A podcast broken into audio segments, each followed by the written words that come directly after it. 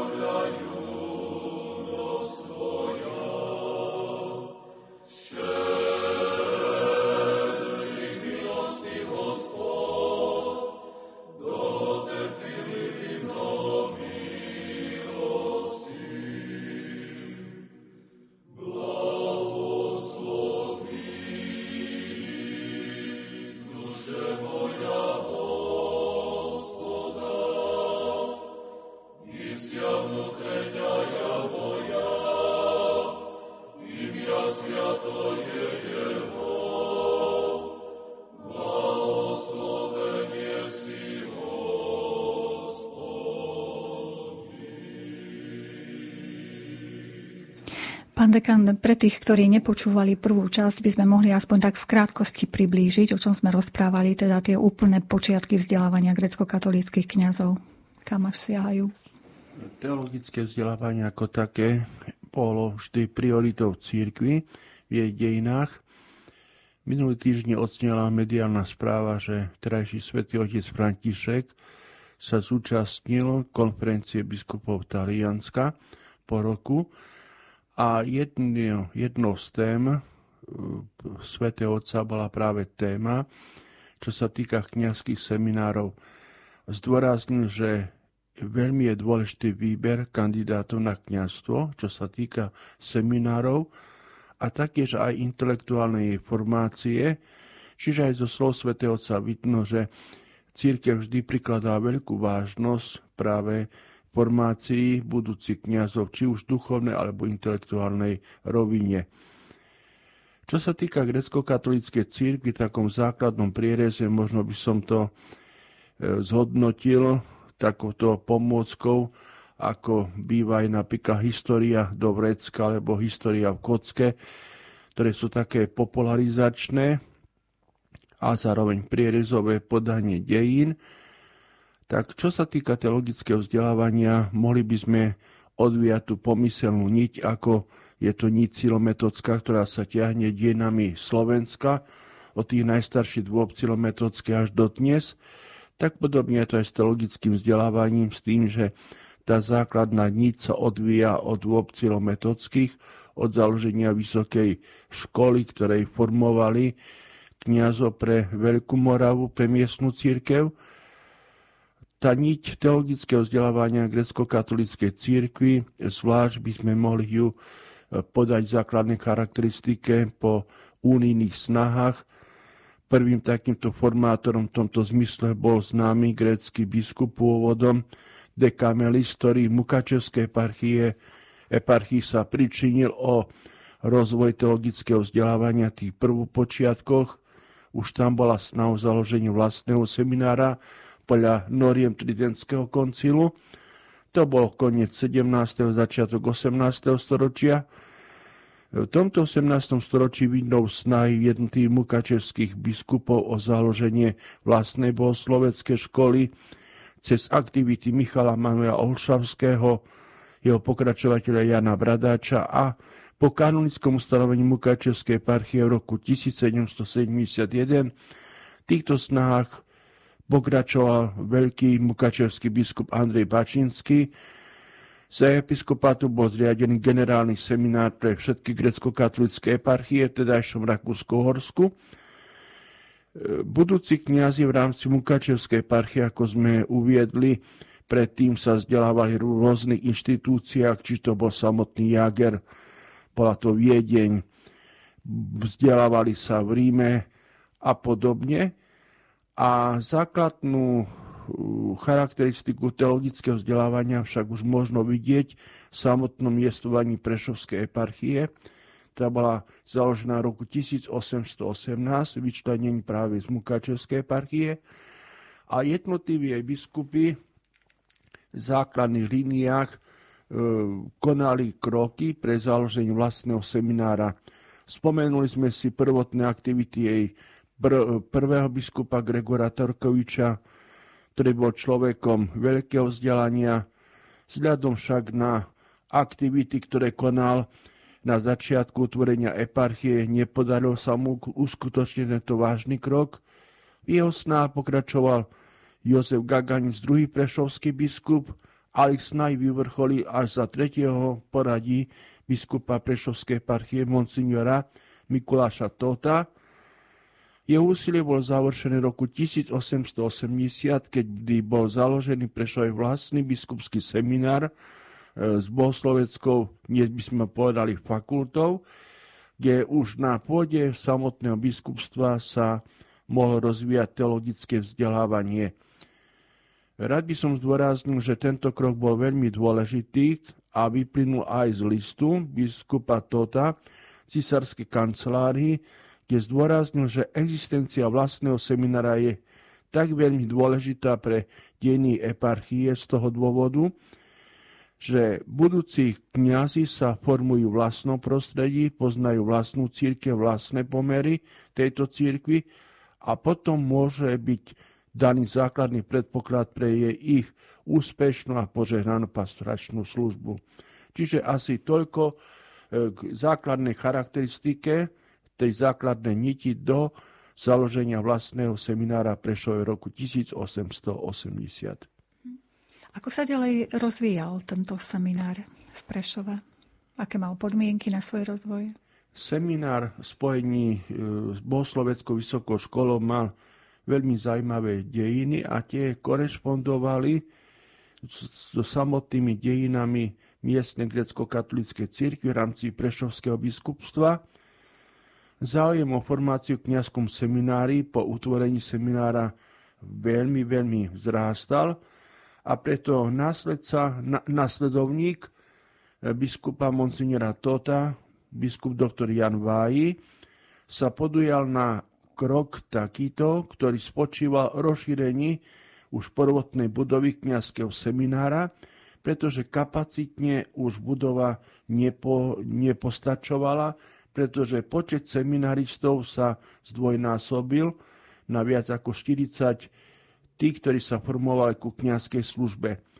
Najprv bolo zväčšené budova o ďalšie, by som povedal, poschodie, potom bol vytvorený osobitný trakt, ktorý napomáhal lepšie podmienky pre budúci kňazov v tomto kňazskom seminári. E, úsilie biskupa Jána Vájiho e, bolo veľmi dôležité, pretože Prešovská eparchia práve cez formáciu v kňazskom seminári získavala čím ďalej viac budúcich kňazov, ktorí potom požehnaní pôsobili nie iba na území Prešovskej eparchie, ale keď sme už na konci 19. a začiatku 20. storočia, Prešovský seminár sa stal takou dobrom význame liahňou pre seminaristov, ktorí potom odchádzali ako budúci kňazi pôsobiť medzi grecko-katolickými veriacimi aj v dnešných Spojených štátoch amerických. Na úsilie týchto dvoch spomínaných biskupov potom nadviazovali ďalší prešovskí hierarchovia na začiatku 20. storočia, či už samotný biskup Štefan Novák, alebo generálny vikár Mikuláš Rusnák, alebo križevácky eparcha, ktorý bol poverený vedením Prešovskej eparchie, a to Dionys Niarady. Každý určitým spôsobom niesli svoj klad do rozvoja seminára aj fakulty. Hoci týchto, čias, týchto časoch to bolo extrémne ťažké, lebo sme v situácii prvej svetovej vojny, veľkej chudoby, veľkého nedostatku aj materiálneho, ale aj sme období, kedy dochádza také, by som povedal, novej transformácii našich národných dejín, môžeme povedať a štátnych, nich prvej Československej republiky. Všetky tieto pomery sa zaiste premietli veľmi jasne aj samotnej grecko-katolíckej církvi, aj v formačnom stredisku, a to v seminári a Vysokej škole bohosloveckej. Tu možno ešte tej prvej línii zdôrazniť e, episkopát, už teraz poznáme ako blahoslaveného biskupa Pavla Petra Godiča, ktorý keď sa ujal vedenia Prešovskej eparchie a stal sa biskupom v roku 1127 po svojim vysvetení v Ríme, môžem povedať, že kniazský seminár s vysokobohosloveckou školou sa stali pre ňou takou srdcovou záležitosťou. Veľmi podporoval tieto inštitúcie nie iba materiálne, ale predovšetkým by som zdôraznil duchovne, zaviedol mnohé duchovné aktivity v kniazskom seminári, spýtovanie svedomia, eucharistické pobožnosti. Vznikali v tom čase mnohé aktivity bohoslovcov ako spolky, ktoré rozvíjali duchovný život seminaristov a zvlášť boli cenné každotýždenné návštevy osobné biskupa Godiča v seminári, kde jeho prítomnosť, jeho modlitby, jeho kázne, prihovory boli skutočne veľmi dôležité pre úspešné napredovanie kniazského seminára, ktoré však bolo veľmi násilným, násilným rozhodnutím vtedajšieho totalitného režimu roku 1948, ktorý nastupuje k moci, e, tým spôsobom, že v roku 1950 v súvislosti s likvidáciou grecko-katolíckej církvy došlo aj k násilnej likvidácii a ukončeniu činnosti grecko-katolického seminára aj Vysokej školy bohosloveckej e, tým spôsobom, že už pred samotným Prešovským soborom 20. apríla e, štátna bezpečnosť vstúpila na podu seminára seminaristi v tom čase už boli upozornení, tak sa rozprchli po svojich domovoch, avšak e, tento seminár zaujala na krátko na to pravoslavná e, církev. Po dvoch týždňoch bohoslovcov však sústredili úvodzovkách do väzenia Prešove, kde tam boli vystavení nátlaku, aby prestúpili na pravoslavie, aby začali E, pôsobiť ako pravoslavní duchovní. Títo seminaristi bohoslovci odmietli túto ponuku. Bolo im dovolené sa akože vrátiť naspäť do svojich domovov, avšak po dvoch týždňov znova štátna bezpečnosť ich zaistila a všetci, môžeme povedať, do jedného z týchto bohoslovcov boli odvelení do tzv. PTP práporov, kde na 3,5 roka museli konať ťažké manuálne práce, už nie ako bohoslovci, ale ako mm, robotníci v tom najtvrdšom vlastne ponímaní. A vlastne takto v roku 1950 a krátko po ňom skončila jedna etapa kňazského seminára v Prešove, čo sa týka danom období. Spomínali ste aj toho križovackého eparchu. On tiež pôsobil tu v Prešove alebo podporoval teda ten seminár?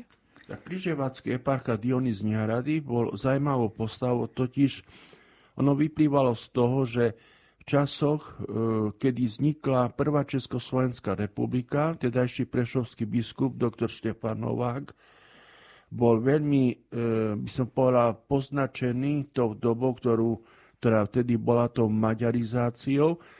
A tento biskup na protest proti vzniku Československej republiky odišiel z Prešova, utiahol sa do Maďarska, najprv do Miškolca, potom do Budapešti a správou eparchie bola poverená veľká osobnosť síce grecko-katolíckej cirkvi hodnosti e, generálneho vikaráto profesor Mikuláš Rusnák.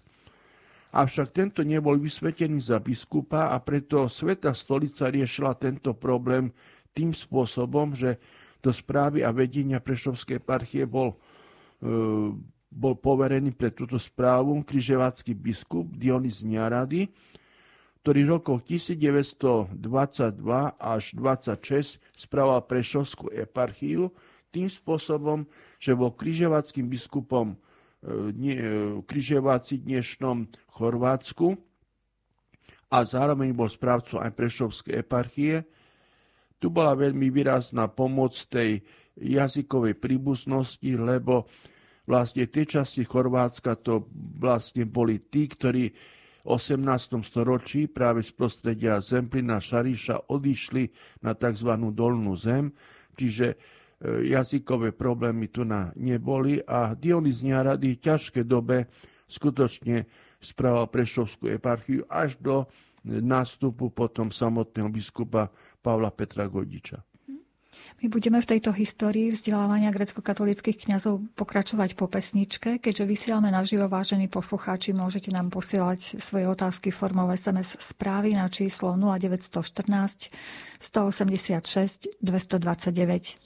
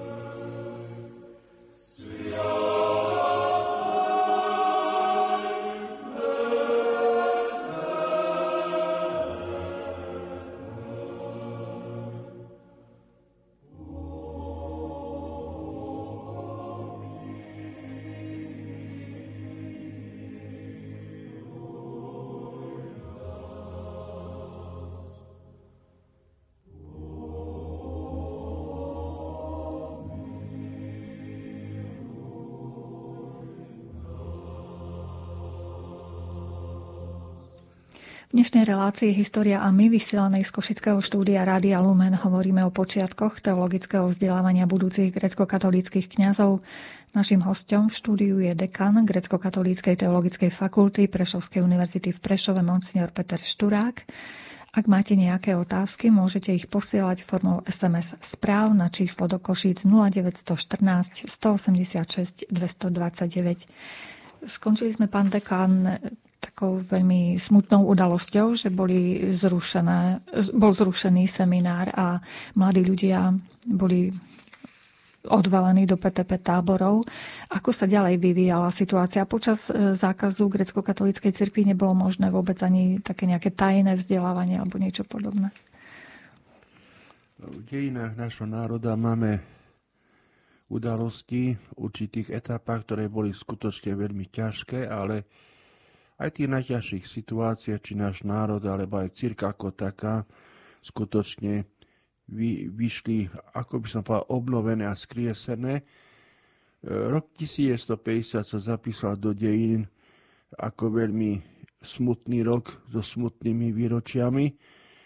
Okrem už spomínanej likvidácie grecko-katolíckej církvy tento rok je známy aj tým, že došlo k likvidácii tak mužských ako aj ženských kláštorov, tzv. barbarská noc. Ale tento rok je aj známy tým, že boli de facto zrušené všetky kniazské semináre a teologické fakulty v celom Československu. A v rámci Slovenska bol vytvorený iba jeden seminár s jednou fakultou pre katolickú církev, a to bol seminár a fakulta, Cilometrická boslovecká fakulta v Bratislave. Avšak v kontexte toho, že grecko-katolická církev po roku 1950 v rámci akcie P musela svoju činnosť ukončiť, tak vlastne teologické vzdelávanie tých, ktorí boli v seminári, bolo neukončené. Títo budúci kniazy museli nastúpiť už do tých známych PTP, potom do civilných zamestnaní. Tento stav trval dlhých 18 rokov, až v kontexte tzv. Praskej jary alebo Dubčekových snách v roku 1968, kedy došlo k obrode spoločnosti v bývalom Československu, sa svojich práv domáhala církev katolícka aj ostatné círky a samozrejme aj samotná grecko-katolícka církev. A prvo z jej snách bolo práve sná obnovenie činnosti teologického vzdelávania, obnovenie tak Vysokej školy bohoslovecké ako aj kniazského seminára.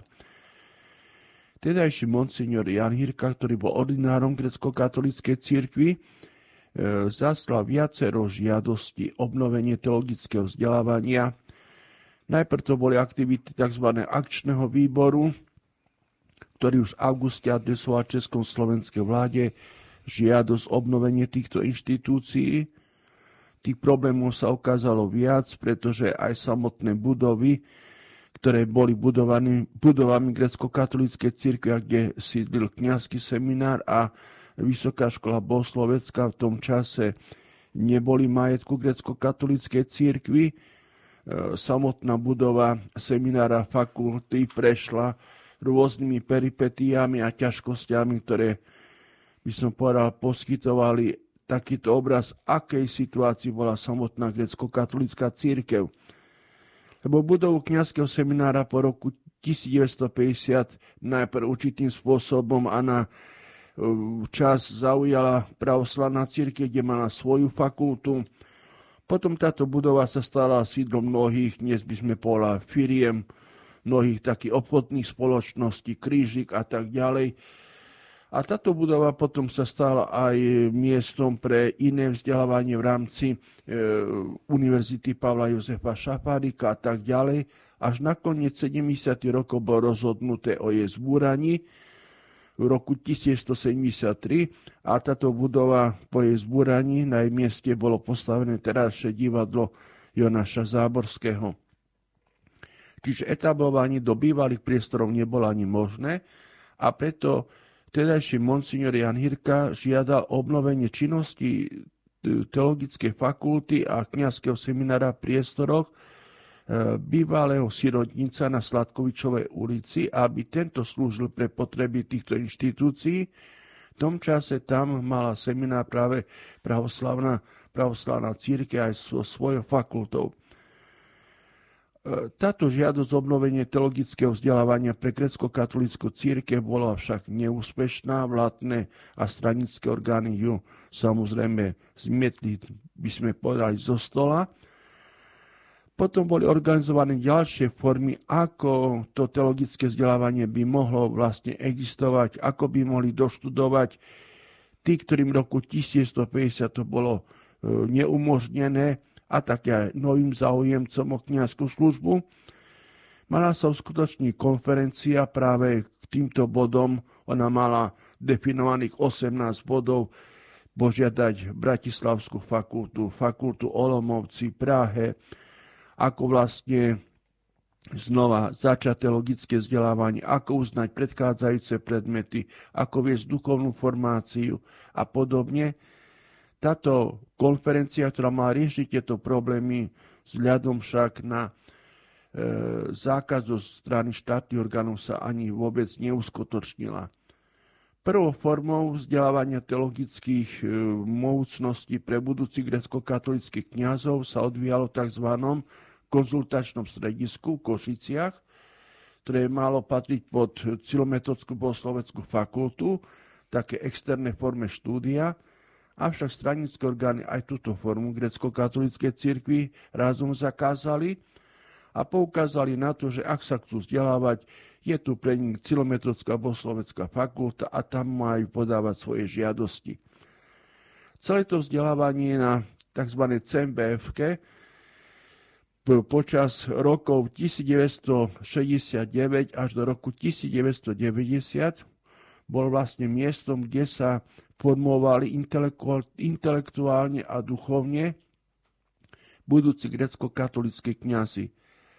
Za toto obdobie môžeme narátať celkovo 58 grecko-katolických kňazov, ktorí sa formovali v kňazskom seminári a na fakulte bohosloveckej Bratislave. E, bolo to prostredie, ktoré bolo prostredím e, pre všetky slovenské tedajšie diecézy. Pre grecko-katolickú církev obzvlášť to bolo e, ťažké obdobie, pretože stranické orgány, by som povedal, zoštihľovali počet pre každú diecézu, ale pre grecko-katolickú církev o to zvlášť. A to obdobie je pomerne aj už dosť mapované a vieme, že napríklad v roku 1971 prijali jedného kandidáta, o rok na to troch kandidátov, potom v 70. rokoch dva roky neprijali žiadneho kandidáta na kniazskú službu. 80. roky neboli nejakou zvláštnou výnimkou, do toho ešte prišla situácia, keď v roku 1976 zomrel svetiaci biskup Vasil Hopko a došlo k paradoxnej situácii, že aj tí, ktorí ukončili teologickú fakultu a kniazský seminár, nemal kto vysvetiť. Preto štátne orgány napokon súhlasili, aby na svetenia budúcich grecko-katolických kniazov už prichádzali práve biskupy zo spomínanej križevackej eparchie, a takto 70. a 80. rokov dvaja biskupy tejto eparchie, e, doktor Mikuláš Segedy a Slavomír Mikloš boli tí, ktorí prichádzali na zopár dní spolením štátnych orgánov do Prešova, vysvetili e, adeptov najprv na diakonov, potom na kniazov a museli sa vrátiť na svoj domov. Jedným z takýchto svetkov týchto udalostí som práve aj ja sám osobne keď som bol vysvetený e, Slavomírom Miklovšom, križeváckým biskupom, pretože Prešovská eparchia svojho biskupa nemala a ordinára Prešovskej eparchie monsignora Jana Hirku štátne orgány nedovolili, aby bol vysvetený za biskupa. Samotná formácia v kniazskom seminári bola na jednej strane, by som povedal, pozitívom to, že my sme tam boli vlastne zo všetkých kútov Slovenska. Poznali sme sa aj také osobitosti krajov, zvykov a podobne. Formácia bola však obťažná v tom, že bolo to prostredie, tom slova zmysle, že Cilometodská boslovecká fakulta bola v rámci katolíckej cirkvi, samozrejme ale rímsko-katolická, čiže adepti grecko-katolického kniazstva mali sme každý deň duchovný program v celkom latinskom obrade. Čiže mali sme sveté omše kaponke, pre nás bolo skutočne takou zvláštnosťou, keď sme prvýkrát boli na tzv. latinskej svete omši, kde sme aj ministrovali a tak ďalej a tak ďalej. Ale k formácii, čo sa týka k samotnému východného byzantskému obradu, mohli sme túto formáciu získavať iba v sobota, po sobotách a potom s dovolením sme mohli ísť na bohoslužby a na ďalšie časti do grecko-katolického chrámu povýšenia svätého Kríža jedine v sobotu a v nedeľu a určité sviatky. Čiže bol tu taký trošku problém vniknúť do tohto východného byzantského obradu, čo sa týka tejto spirituality. Takéto vlastne to bolo obdobie teologického vzdelávania od roku 1969 až do roku 1990, keď bola obnovená potom činnosť grecko-katolíckej fakulty a kňazského seminára práve v tom roku 1990. Zrejme tie udalosti v roku 1989 ste privítali a hneď asi ste hľadali spôsob, ako vzdelávať eh, budúcich grecko-katolických kňazov, lebo ako vy ste sami vravili, že za tých 22 rokov iba 50 kňazov mohlo vyštudovať. Samozrejme, problém týchto rokov normalizačných bol v tom, že Eh, už na začiatku 70. rokov, ak by som ešte jednu vedomosť takto ponúkol, bolo v tom, že teda ešte ordinár zdôraznil jednej z prvých žiadostí, že eh, čo sa týka eh, grecko-katolického duchovenstva, jedna tretina počas rokov 50 a 68 zomrela. Viac ako 100 grecko-katolických kniazov zomrelo v tom českom pohraničí alebo už na vek svoj. Jedna tretina bola tá, ktorá bola už prestarla. Priemerný vek kniazov tých 70. rokov bolo 62 rokov a jedna tretina bola tým, že mala veľa farností, veľa tých e, pastoračných vecí, by som povedal, zaobstarať aspoň tú základnú duchovnú službu veriacim bola maximálne vyčerpávaná, pretože kňazi nemali jednu, ale mali aj tri, aj štyri farnosti a, a museli slúžiť ozaj veľký počet svetých liturgií. Tak udalosti, ktoré v našej spoločnosti sa odohrali roku 1989, mali veľmi, by som povedal, pozitívny ohlas aj samotný grecko-katolíckej cirkvi v tom slova zmysle, ja to zdôrazujem vždy na prednáška, že roky 70. 80. sú výrazy grecko-katolíckej cirkvi ako tom, že síce činnosť grecko-katolíckej cirkvi bola povolená, ale jej prítomnosť a existencia bola zo strany štátnych orgánov iba trpená. Čiže ak chceme hovoriť o takom určitom obnovení činnosti fakulty a teologického vzdelávania, musíme sa posunúť až do roku 1990, kedy jednou z prvých aktivít práve už tedy novo vysveteného biskupa Jana Hirku bol aktivita obnoviť teologické vzdelávanie Prešove, ktoré ukončilo svoju činnosť pred 40 rokmi roku 1950. Boli to veľmi ťažké začiatky, pretože e, nebolo ani materiálne, ani personálne vybavenie Budova kniazského seminára na Sladkovičovej ulici stále nebola ešte vrátená. Po jej vrátení potom v auguste musela prejsť ešte určitou rekonštrukciou, aby splňala základné e, normy, by som povedal, nejakého spoločného ubytovania pre e, bohoslovcov, pre seminaristov. A taktiež to bolo veľmi ťažké obdobie, čo sa týka aj takého materiálneho zabezpečenia a jednoducho obytovacieho pre samotnú fakultu, pretože budova dnešnej fakulty ešte neslúžila grecko-katolíckej cirkvi tiež, preto prvé prednášky boli v rámci seminára, potom otec biskup vyčlenil a povolil prednášky a samotný priestor biskupskej rezidencie, tam jednotlivých týchto e, miestnostiach, tých väčších sa odohrávali prednáškové, sa stali prednáškové avly. Pokým vlastne tá budova, ktoré dnes sídli na ulici biskupa Godiča, teda, teda vlastne terajšia grecko-katolická teologická fakulta, tam musela prejsť v roku 1993 až 1994 generálnou opravou, aby vlastne splňala tie základné kritéria pre, ako priestor pre teologickú fakultu. Nie iba tie materiálne začiatky boli veľmi ťažké, ale osobne by som povedal, že veľa ťažšie boli tieto začiatky, čo sa týka personálne obsadenia.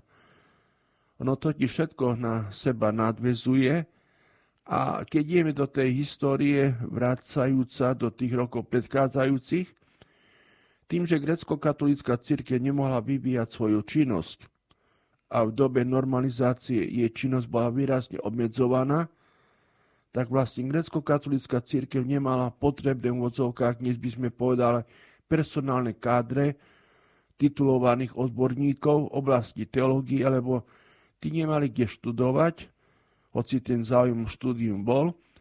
A preto tie začiatky boli skutočne veľmi skromné, ale tí, ktorí stali pri utvorení a znovu obnovení činnosti Teologickej fakulty a kňazského seminára, tí vykonali veľmi záslužnú činnosť. Či prvý dekan, e, otec Poláček, či obidvaja prodekani, monsignor Krajňák a monsignor Todt, monsignor Todd a ešte aj dnes tu na Prešove žijúci, vlastne pamätník týchto udalostí. Tí stali pri, s ordinárom, vtedajším už biskupom Janom Hirkom pri začiatku obnovy kniazského seminára Teologickej fakulty.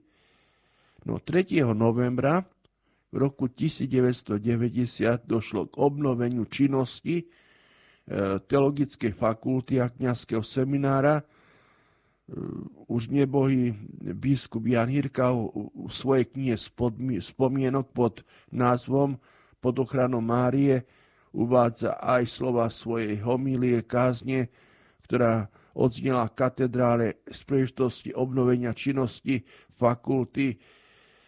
Boli to veľmi dojemné adresné slova, kedy biskup Birka sa obrátil do nedávnej histórie a pripomenul akoby 40-ročné putovanie po púšti biblicky, keď 40 rokov nemohlo byť teologické vzdelávanie pre grecko-katolickú círke v sídle eparchie Prešove. Ale zaiste vďaka Božej pomoci, Božej milosti tieto neľahké personálne a materiálne ťažkosti boli zvládnutelné a môžeme povedať, že na Prahu prvého akademického roka stalo 43 mladých ľudí, bohoslovcov, ktorí svoj život celý zasvetí kniazkej službe, čiže to bolo také určité znovu reštartovanie činnosti Teologickej fakulty a kniazského seminára v roku 1990.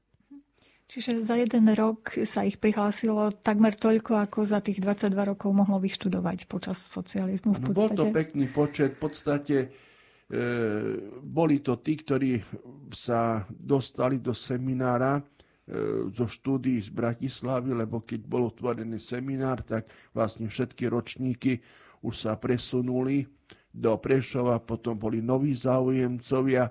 Čiže bol to taký veľmi pozitívny štart pre e, grecko-katolickú teologickú fakultu a grecko-katolická církev sa e, v úvodzovkách dožila obnovenia tých novodobých dejinách, tých veľmi dôležitých inštitúcií, a to bohosloveckej fakulty a kniazského seminára.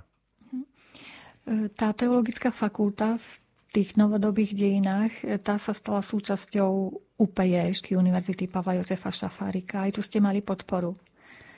Áno, samozrejme, to bolo veľmi, e, aj to si grecko-katolická církev, aj predstaviteľia aj tých spomínkových memoároch, ale aj tých svedectva veľmi e, cenili túto skutočnosť, že napriek možno tým určitým akademickým ešte tedy nedokonalostiam, grecko-katolická církev bola členená do zväzku Univerzity Pavla Josefa Šafárika, že mohla tamto rozvíjať svoju činnosť.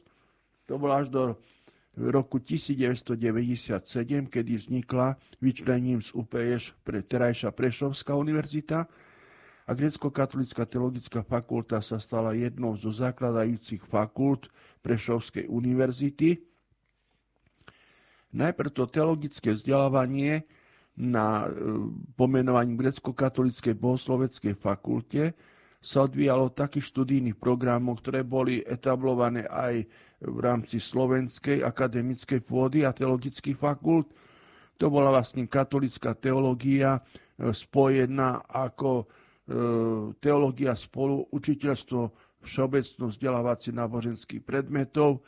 Potom postupne k náboženskej výchove tam pribudla etická výchova a počet študentov, študentov veľmi potešiteľne vzrástal, pretože okrem dennej formy bola to externá forma a v časoch takého, by som povedal, veľkého boomu pre e, po rokoch totality e, grecko-katolická bohoslovecká fakulta, ten počet študentov bol 300, 400, aj 500, čiže to boli veľmi také e, bohaté roky, čo sa týka študentov na, na fakulte.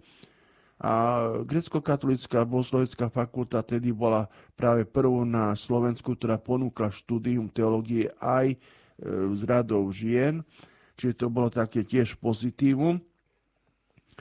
A postupne vlastne táto fakulta e, po obnovení svojej činnosti e, začala nadobúdať určité svoje miesto v rámci akademického vysokoškolstva tým, že ďalším z dekanov, ktorý pôsobil ako dekan, bol tiež nie zo Slovenska, ale veľmi sme si vážili takú výpomoc Čiech.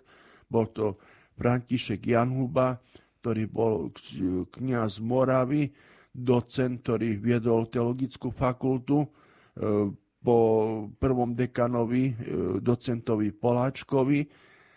A veľmi nám pomáhali tých začiatkoch aj pedagógovia, doktori, docenti a profesori z Polska, či už z Lublina, alebo z Krakova, ktorí ozaj podali pomocnú ruku, do toho času, pokým ďaka štúdiam svojim či v Polsku, či v Ríme, samotná grecko-katolická církev prišla do situácie, že už postupne mala aj vlastných doktorov teológie, docentov a profesorov, ktorí mohli tak e, vlastne e, zobrať do svojich rúk tú pomyselnú štafetu teologického vzdelávania Prešove.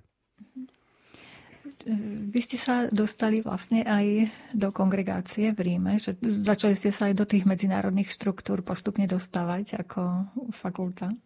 V tých novodobých dejinách alebo súčasnosti grecko-katolická teologická fakulta má tiež určité také svoje medzníky, jedným z takýchto medzníkov bolo aj samotná zmena názvu. Eh, v roku 2005 to bolo zmena na, z názvu z bohoslovecka na teologická. V eh, tomto slova zmysle, aby viac mohla odrážať tu, ten rozmer teologický aj pre laikov. Ďalším takýmto rozmerom a takou akceptáciou grecko-katolíckej teologickej fakulty bolo jej prijatie do zväzku cirkevných fakult. To už sme v rámci episkopátu monsignora e, metropolitu arcibiskupa Jana Babiaka, ktorý výraznú mierou sa zaslúžil o tú akceptáciu. E, tým, že grecko-katolická teologická fakulta sa dostala do zväzku cirkevných fakult, ktoré patria pod kongregáciu pre katolickú výchovu, tak skutočne to zvyšlo jej medzinárodnú akceptáciu. Ten rozmer, čo sa týka vzdelávania, bol e, na fakulte ocenený prijatím medzi tieto fakulty a postupom fakulta rástla aj tým spôsobom, že e, začali sa okrem katolické teologické, te, katolické teológie rozvíjať a etablovať aj ďalšie študijné programy, Jedným z prvých bol animátor voľného času, potom postupne pribudol ďalší študijný program, e, a to religionistika. A pod vedením už spomínaného pána docenta Janhubu bolo určité napredovanie po tom krokoch a nového dekana už e, zosnulého prednedávnom pána profesora e, Vojtecha Boháča, ktorý bol dekanom fakulty do roku 2008. No a po roku 2008 pokračovala fakulta v svojich snahách už v podstate pod mojim vedením, tým, že snažili sme sa etablovať aj na slovenskom teologickom priestore, aj v medzinárodnom kontexte. E, boli to časy, a kedy sme museli absolvovať dve také povinné kola, by som to nazval, e, akreditácii vysokého školstva, kde vďaka zaiste úsiliu e, pedagógov, ale aj vďaka modlitbám kniazov veriacich, naša fakulta sa umiestnila vždy na tých popredných miestach v rámci hodnotenia teologických fakult. Čiže e, ak by sme možno sa len tak kúskom vrátili, ak sa hovorí dozadu, tu vidíme, by som povedal, veľkú Božiu sílu a veľkú Božiu moc, že tá církev, ktorá pri obnovení svojej činnosti roku 68 nemohla mať nárok ani vlast, na vlastný seminár a na vlastnú fakultu, v roku 1990, keď začínala ťažkých začiatkom materiálnych aj personálnych, behom dvoch decenií našla svoje miesto medzi teologickými fakultami, môžeme povedať záslušné, a spomínaný, spomínaný monsignor Josef Todt, e, doktor honoris causa Prešovskej univerzity, v svojom príhovore pri udelení tejto ceny povedal, že on to vidí ako ako Boží zázrak. Že ozaj z maličkého semiačka niečo také vzniklo za krátky čas, že to je možno považovať za prejav veľkej Božej priazne a veľkej Božej dobroty. My sa k absolútnej súčasnosti ešte na chvíľočku v krátkosti vrátime, avšak prichádzajú SMS-ky, tak skúsme odpovedať na ne. Jedna z nich je takáto, ako si spomínate na monsignora Jana Hirku a jeho návštevy bohoslovcov v Bratislavskom seminári? Tak monsignor Jan Hirka prichádzal do Bratislavy e, pomerne často, pretože musela koordinár riešiť mnohé ťažkosti, ktorých sa ocitala grecko-katolická církev v rámci Prešovského biskupstva, ktoré bolo jediným pre celé Československo to vyplýva aj z tých slov, ktoré som spomínal. Vždy tá grecko-katolická církev, e, môžeme povedať, ako by jej existencia bola skutočne iba trpená, musela zápasiť vždy s určitými úskaliami, ťažkosťami, nepríjmania kandidátov, ťažkosti spoločným užívaním chrámu s pravoslavnou církou, E, ďalšie a ďalšie ťažkosti, ktoré, ktoré sprevádzali grecko-katolickú církev v tom období normalizácie, tak e, monsignor Jan Hirka prikázal e, podľa možnosti aj na fakultu a do seminára. My sme sa vždy tak e, zhromaždili, grecko-katolickí bohoslovci, ktorí nás volali, že Gréci, my sa zúčastňovali týchto stretnutí a ja osobne som sa tých stretnutí viackrát, samozrejme ako bohoslove, zúčastnil. A osobne si tak pamätám, že e, pán biskup tedy ešte ako ordinár nás povzbudil samozrejme k štúdiu, k formácii a povedal, len všetko vy dobre počúvajte, len sa učte, len počúvajte každého, buďte poslušní nedajte ani najmenšiu zámienku k tomu, aby niektorého z vás prepustili zo seminára z fakulty, pretože vaša církev na vás čaká. Kňazov je veľmi málo a každý z vás pre každého z vás je pripravené sú nie jedna, ale viac farností, ktoré na vás čakajú so svojimi veriacimi. Preto skutočne robte všetko v najlepšom poriadku, učte sa, počúvajte, len aby ste potom mohli byť vysvetení. Že každý človek by chýbal, teda každý absolvent. A, a veľmi, veľmi. Lebo ja si spomínam zo svojej pastoračnej služby, ešte teda na terajšom spíši, že e, hneď ako novokňaz som mal dve farnosti, ale vždy vypadol blízky kňaz, tak som obsloval aj tretiu farnosť. A keď vypadol ešte ďalší, tak tie vzdialenosti spiských farností boli také, že ak mňa bolo treba zastúpiť, tak e, bolo treba cestovať aj 50 km na najbližšiu farnosť, aby som tam mohol slúžiť liturgiu, alebo aby daný kňaz mohol zastúpiť mňa. Mm-hmm. Teraz je situácia aká? Je dostatok kňazov? To by sme sa asi mali spýtať zrejme od arcibiskupa, ale zrejme máte informácie o tom. Čo sa týka seminára kňazského grecko-katolického, ktorý nesie meno e, blahoslaveného biskupa Pavla Petra Godiča, tak v rámci dnešnej, by som povedal, štruktúry katolíckej církvy a kňazských seminárov, tak čo sa týka počtu, tak tento seminár e, podľa počtu bohoslovcov je najpočetnejším spoločenstvom medzi seminármi na Slovensku. E, zaiste dnešnej dobe, ktorej badáme tie prívy sekularizácie a rôznych iných modernizmov, e, sú veľmi potrebné modlitby veriacich, ale aj, by som povedal, tá úvodná taká, by som povedal, ľudská formácia e, v rodinách, rodinách kresťanských, aby títo adepti kniastva prichádzali skutočne z takých párskych a rodinných spoločenstiev, čo je najlepšie, by som povedal, vo viere aj tom kresťanskom živote etablovaný. E, čiže možno hodnotiť, že doterajší stav bohoslovcov, seminaristov je pre E, metropolitnú církev, grecko-katolickú církev na Slovensku e, postačujúci. Je tu silná generácia e, stredná po rokoch 90., kedy skutočne tých semináristov bolo veľmi veľa, ale aj teraz tí chlapci sú, je záujem, aj teraz máme príjmacie pohovory do kňazského seminára na fakultu.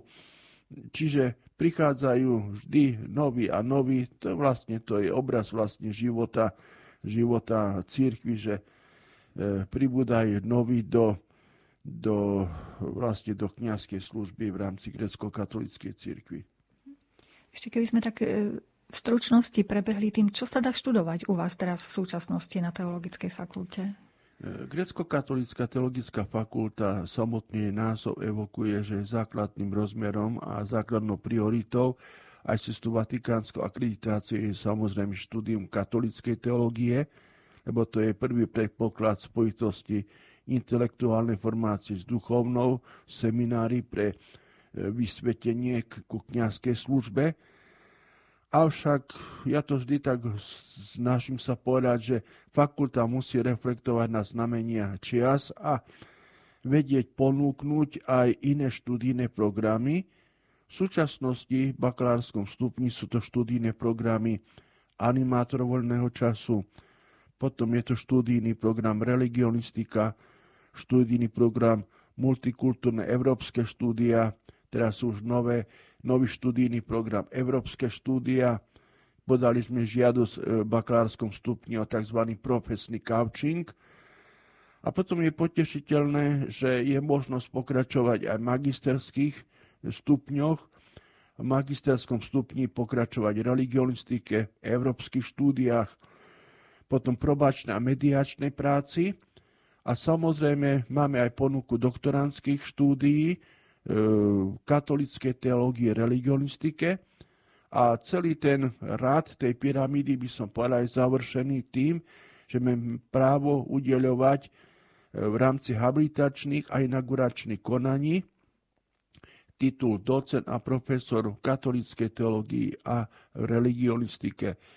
Čiže e, ten diapazon študijných programov je skutočne bohatý a ja osobne ho vidím nie iba vo rovine toho intelektuálneho, profesného vzdelania a uplatniteľnosti, ako dnes sa hovorí, absolventov praxi, ale vidím to aj v tomto rozmere, že v rámci prostredia grecko-katolíckej teologickej fakulty máme aj duchovnú službu, že títo študenti e, skutočne v slobodnej vôli môžu sa aj formovať a preto aj heslom našej fakulty je heslo vzdelania a hodnoty. Čiže je to prostredie, ktorý ponúka študentom aj iných študijných programov, ponúka aj ten formačný model, aj tú formáciu k hodnotám.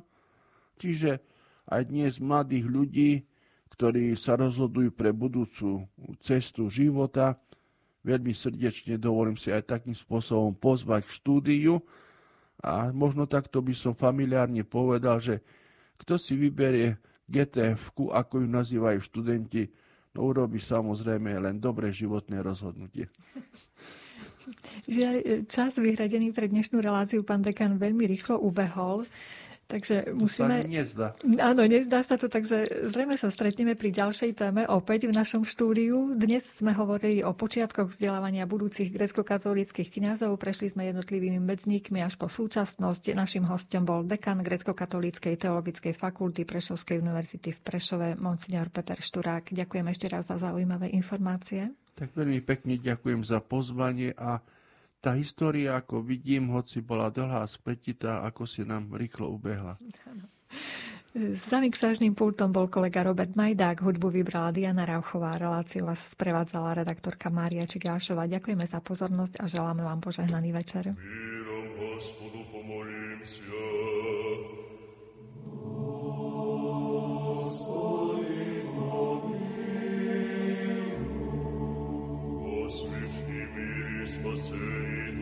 нашим, Господу помолимся.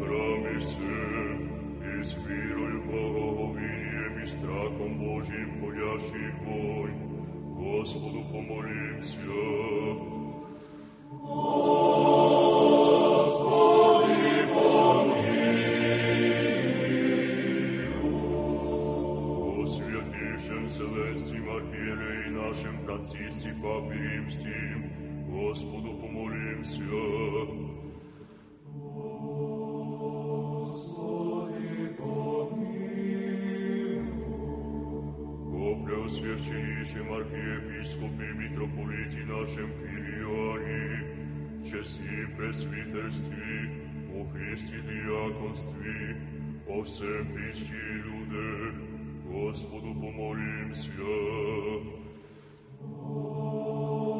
Господи помилуй. О придержащих властей наших, и о всем воїнстві, Господу помолимся.